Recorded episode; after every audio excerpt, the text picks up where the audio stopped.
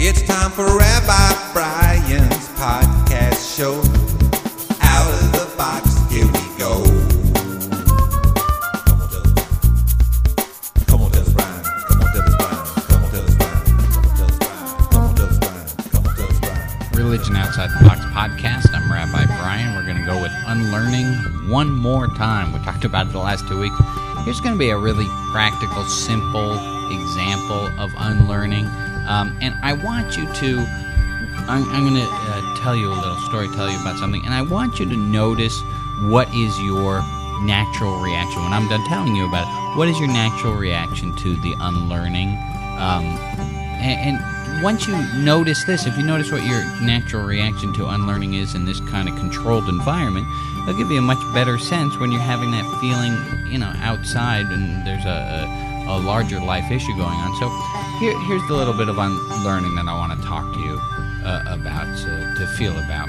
Um, Brontosaurus, one of my favorite uh, childhood dinosaurs, the thunder lizard, larger than life, uh, eating vegetation with depor- disproportionately small head and his giant body.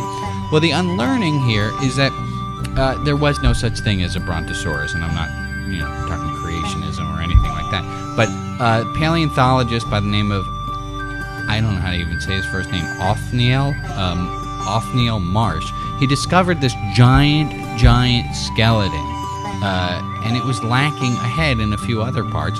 So he added the missing items from a nearby quarry and came up with what we know as the Brontosaurus. Right? The, the Brontosaurus's head was not really that small. That was the, the head of a, oh, a Camarasaurus, apparently. Um, but up until like 1989, the U.S. Postal Service put a stamp with a Brontosaurus on it. We all thought Brontosaurus, you know, was real. Now, this unlearning is not earth-shattering, with bad pun completely intended there. Um, but the point is, it can feel a little. I don't, I don't know. How do you feel to find out that something that you knew isn't true? Uh, another example is the word peruse. Uh, most of you who are listening to this probably believe that the word peruse means uh, to, to skim.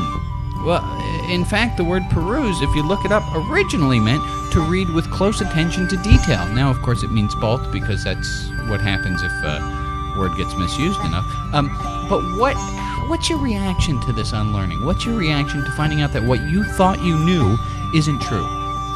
Different people have different reactions, uh, and the point is to pay attention to it because when we're talking about something larger than a 35 ton dinosaur, like your sense of self or your sense of God or your sense of how reality in the world works, you're unlearning how you deal with finding out that what you knew for certain is not true.